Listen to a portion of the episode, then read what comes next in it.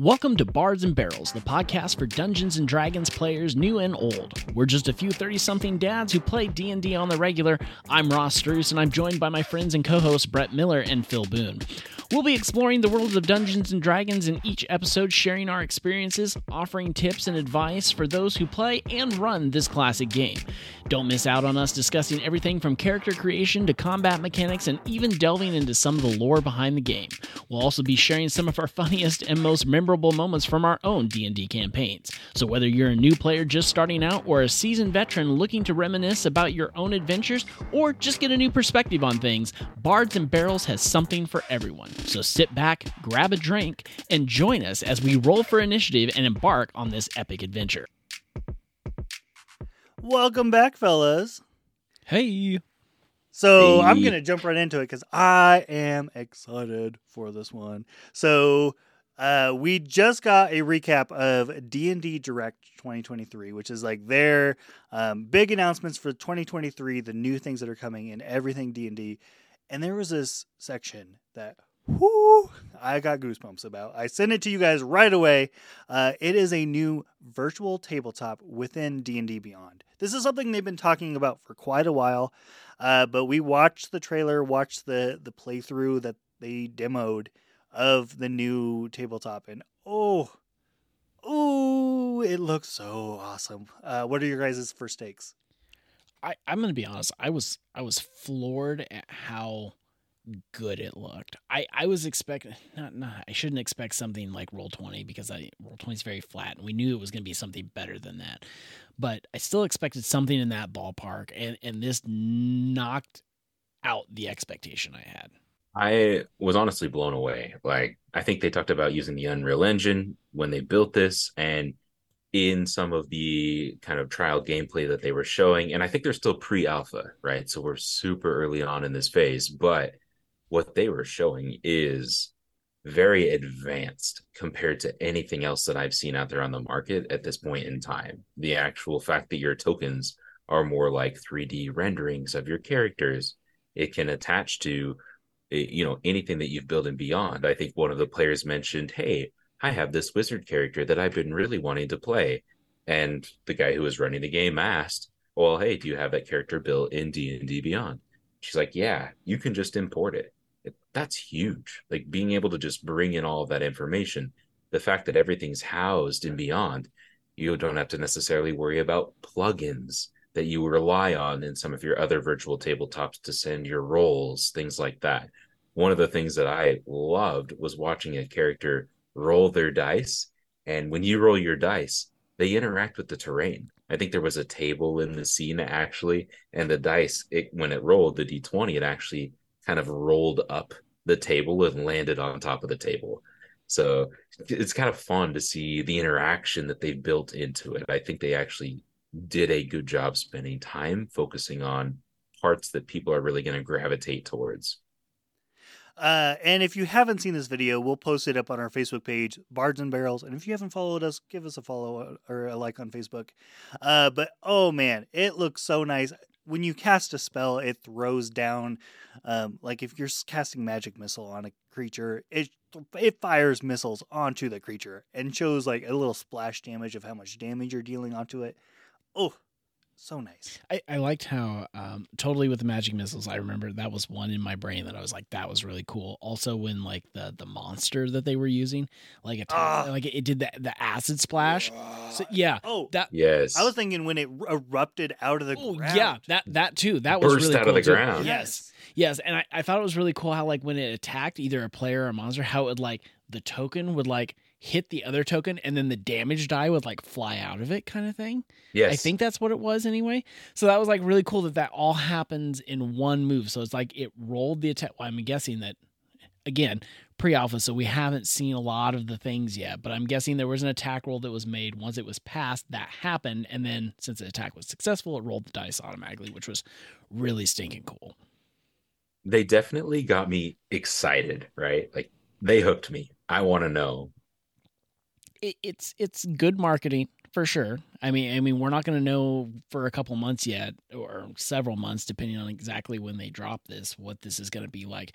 But I agree 100%, Phil. I, first look, I'm super excited about this. I can't wait to do it. The one thing that I don't want to say concerns me because again, we haven't actually played this yet is ease of use because it's like uh, one of the things that they talked about was like you can take X and build it for your campaign, which is great.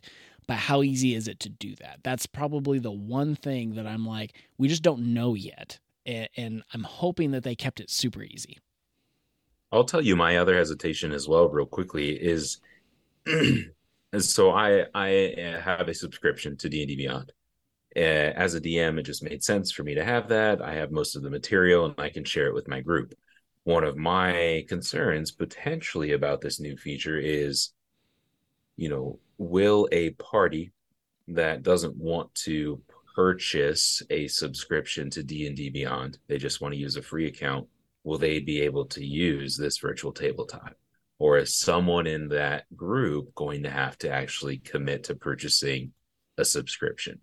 Um, I would hate to see it become a pay to play type of situation when other platforms offer a free, for the most part, option. That's one of my concerns. Uh, well, I think at the level that they're at, it's just so far beyond any other offering with the 3D graphics that you can move around your scene. Um, being able to have 3D terrain built into your thing, jump up onto a table with your character. It's so much beyond that I think D and D Beyond. Uh, I get it. Uh, I think it's just it's so far above anybody else that people are gonna pay. people that want to really get immersed in the experience in the story I think a lot of people are going to pay for this. Oh, I think so too. One of the things that I'm most curious about that they they didn't tell you anything was, are they going to have like the the pre-packaged if you're running Storm King's Thunder? Are they going to have all of those things built for you so you can just hop in and play? Part of me says they have to do that, right? Because that one, if you have to pay for it, it's easy money to make, and then two, it's pre-built, so you can just run the campaign, read through the book, run it, and have everything there for you. I know they didn't touch on it, but I have an assumption there, right? And my assumption is is it's going to be tied back to, you know, whoever your DM is or whoever's doing the campaign sharing. That in essence they'll have access to anything that they have purchased in Beyond. That's what I'm guessing they're going to ultimately end up doing which time will tell. You know, we'll see what they actually do, but that's my initial thoughts. One of the other pieces that I don't necessarily think we mentioned that I really liked because sometimes it's a hassle in other um, virtual tabletops is when you pick up your character and you start moving them, it immediately tells you how far you're moving. And when you hit your kind of like 25 feet or your 30 feet or whatever your movement is, you know, like immediately it shows you a circle of basically how far your movement is. And sure, they mentioned in the package that, you know, you if you want to move further than that, you can. You're not limited to that for the sake of maybe theater of the mind or something along those lines. But I think just having that automatically built in, think that's a huge win automatically right there up front. So uh, I read the article that went along with the the poster in the video um, and one of the things they touched on that they're still trying to figure out with that automatic being able to figure out things for you is the balance of by default how much automation should be in there. Uh, if you roll an attack, does the does the save on the monster or if the monster is attacking you, does that save roll automatically, or do you need to trigger that as the DM? And finding mm. that balance in there on what level of control do the players still get versus how much of it just rolls automatically as somebody you click an attack and everything rolls for you automatically having that balance in there is going to be really tricky and i could see it being scalable based on who the party is and it's going to be really tricky to make sure that they nail that because an advanced table of players is going to want that uh, they're going to want to have more control. A brand new table that has never played before is probably okay having their saving throws rolled automatically. I, I, I think you hit that on the head because I think that's the beauty of D and D Beyond is if you have your player character in there and you're not you're I, I started on pen and paper D&D type thing where I'm looking at the dice I need to roll and I physically roll them. It, it does the math and everything for you, right? To the point they're trying to make, I think it's going to have to be a sliding scale. You're going to be able to need to pick. So it's like either it's fully automated or you have to trigger those things. It, it, it, just in my mind, because of the the levels of factions that are in there, that's how it's going to play out. I think what they're ultimately going to have to do in order to cater to all audiences is you're going to almost have to have a beginner, intermediate, advance. So you can almost set a mode. Your beginner mode, it rolls those saves for you. You're in the advanced mode, you get to make, you know, you can tweak every decision you want. Is that at the M's discretion? Is that at the player's discretion? Is that going to roll automatically? Saving throws, ability checks, damage rolls on an attack. All of that's going to have to be customizable at the advanced level or at the player level, if you hit, let's just roll that damage, right? Don't make them think about it, just do it. I think that's maybe what they're going to have to lean into. So I'll be curious to see how that develops, but I look for something probably akin to that. Uh, the other thing I was really excited about uh, in the the article that went along with the video was the level of um, awareness or customization just understanding the player base and how people legitimately play. Uh, with a lot of the v- the virtual tabletops, it's heavily skewed to uh, people are playing together in person and are just using this in person, or some of them are more based on everybody's remote. D&D Beyond is working on putting it so it's flexible so that one person can be remote one week and everybody else is in person and having a balance there so that it still fits the party's makeup and they can just jump in and go without having a lot of extra work is one of the key things that they're focused on developing and optimizing for. So you can just jump in. It's not a lot of extra work for the DM, especially. Totally. I, I and I, I don't want to get too pessimistic on this, but my my mind takes me to Wizards of the Coast had to do something that would win some players back over over the fiasco over the open gaming license. And, and is that is this that thing? Maybe I don't know. We'll see how that all ha- hashes out. But but that kind of goes to your point that everything they've showed so far is something that players wanted. So it's like, did they do? This was already in the works, but did they do this at least in part because, or they're pushing this out now in part because of some of the fiasco that happened over the last few months? I don't know. I think the timing I think the timing of the delivery may have something to do with that, but by looking at what they built so far, I mean this has been in development clearly for a good amount of time. I mean, with as far as they've gotten to this point, you know, this is not just a quick fix to the OGL fiasco. So, timing wise and marketing, sure. Development wise, I mean, this is something they've clearly been sinking hundreds of hours into. Good PR move, if nothing else, for sure you know, the shocking thing is this is coming from D and Beyond, D and D Beyond. The most like interactive role playing that we've seen from D and Beyond, D and D Beyond is being able to roll a dice on your character sheet. What the hell? Where did this come from? Well, I think some of it is just just the advancement of the Unreal Engine in a lot of oh, ways. Oh, sure, but it's like fair. What? give us some nuggets now, but holy cow, you're just jumping from like uh, horse and carriage to light speed, light speed in just one jump. Well, like, well it's one of those things. If, if you're going to jump into a market and win that market immediately, you have to make a splash. And that's exactly what they're doing here. This is how you pull back in all the people who are out. Uh, obviously, D and D Beyond owns Roll Twenty now, but people who are out in the other VTTs that are out there, the virtual tabletops. That's how you pull those people back in because now I offer something that nobody else has. And not only is it really cool, it's 3D, it's built with the Unreal Engine, so it looks fantastic, but you can build things on here too. And I think that Wizard says now with this VTT, they've captured the market, right? So with them combining with actual like um you know they've got D&D Beyond in their corner now, so then they're going to have this virtual tabletop in their corner. Now all of a sudden a fully digital player with no access to any physical books whatsoever or physical tabletop or even a physical group to play with you've completely eliminated that barrier of entry now you can have a player who's never played before meet up with a virtual group build their players completely digitally in the D&D Beyond tool, and then turn right around and use the tabletop to play a fully immersive game without ever even necessarily meeting their party in person period which I think goes back to your point earlier, Brett, is the the only real roadblock that we don't know about yet is is this going to cost them more money? And, and so if you're a new player and you're just getting into this, and you may not want to drop the money or have have a party that has access to it. Are you going to be able to do this or drop the money to do this? That's what we don't know yet for sure. You know, the other interesting thing is some of the other things that were going on at this presentation of D&D Direct uh, so some of the other things were uh, at local game stores. There's going to be local play events.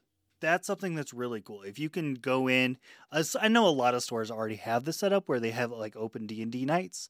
Uh, but if you can formalize that and get a, a more robust open open door policy so that you can start a campaign, develop new people, connect people in getting into a game, more is the better. Well, I think I think what this lends itself to is if you want to stream your your party playing D&D, it's not just a video camera on people sitting around a table anymore. You can actually Ooh. stream beyond and see these things happening with your characters. Yeah, That's really cool. And and in game at game stores, it's the same kind of thing. It's no longer people standing around a table listening to people chat, right? It's like you can actually sit there and look at a screen. Yeah, they're still sitting in front of you, but you can look at that screen and actually see what they're playing out. And that changes the game entirely. The the D&D Twitch category is going to explode. explode yes. Like it mm. ooh. Yes, absolutely. That, that whole category within, within Twitch is going to re- be revolutionized on this one update. Totally. If it works. And it immediately makes me think is it do do other real play groups like Dungeons and Daddies or Critical Role adopt something like this so you can actually see those characters and do cool things. Do they need to? No. Will they? We'll see. I think it'd be really cool. Uh, it's extra complicated with its officially D&D now. True, but uh, but one of the things that they try to sell on you is that your ability to create your campaign, not necessarily D&D or Wizards of the Coast works. You can take your campaign homebrew and build I, it in I know, system. but like with the poster child critical role, they are basically the ambassadors for D&D. If sure. they can step in and use this official D&D product now, whew, that is a big endorsement. I, I think they do. I don't, I don't know if there's a lot of question there. I think they they will end up doing that at some point. I don't know. Mercer, I love. It'll Mercer be interesting. Like, he likes his minis. I love True. to. I'm I'm really hopeful to see, you know, that kind of initiative to move to some of these like in your friendly local game store type of movement to do the same thing for D and D and the game stores that it kind of did for Magic the Gathering, right? You start having those Friday night magics where people can come and they can play freely. I'm interested to see what that does for the game store as well one of the other things that I um, saw in that wrap up as well was that they're going to release kind of this new uh, Minecraft pack. So there is this collaborate collaboration now between D and D and Minecraft. And I don't know if you guys took a look at it or not, but one of the things that really caught my eye in there was seeing a beholder like in the Minecraft block style of rendering is fantastic. And I think they mention in there too, they're going to have like mimics and there's mentions even of dragons. Uh, but from what I read, it's going to be a, a standalone adventure, like 10 hours worth of play that exists inside of Minecraft already. Oh my God, I didn't know that part. But what, what came to mind just now, wouldn't that be an epic song, The 8 Bit Beholder? okay, so uh, a couple weeks ago, you guys brought up your, you showed your nerddom with talking about your magic cards. I'm going to show my nerddom here.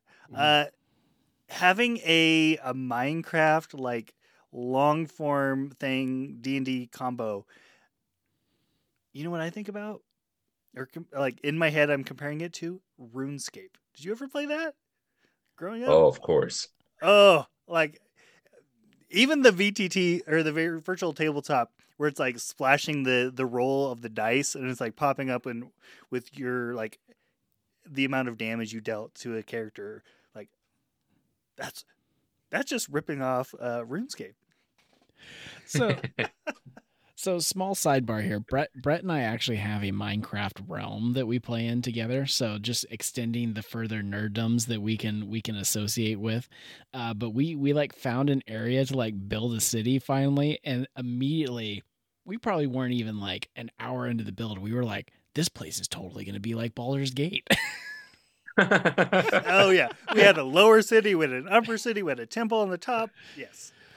Oh man. Was it a temple to God? I must know. Oh, it's going to be. Well, it already stinks. Oh, hell so yeah. Thanks be to God.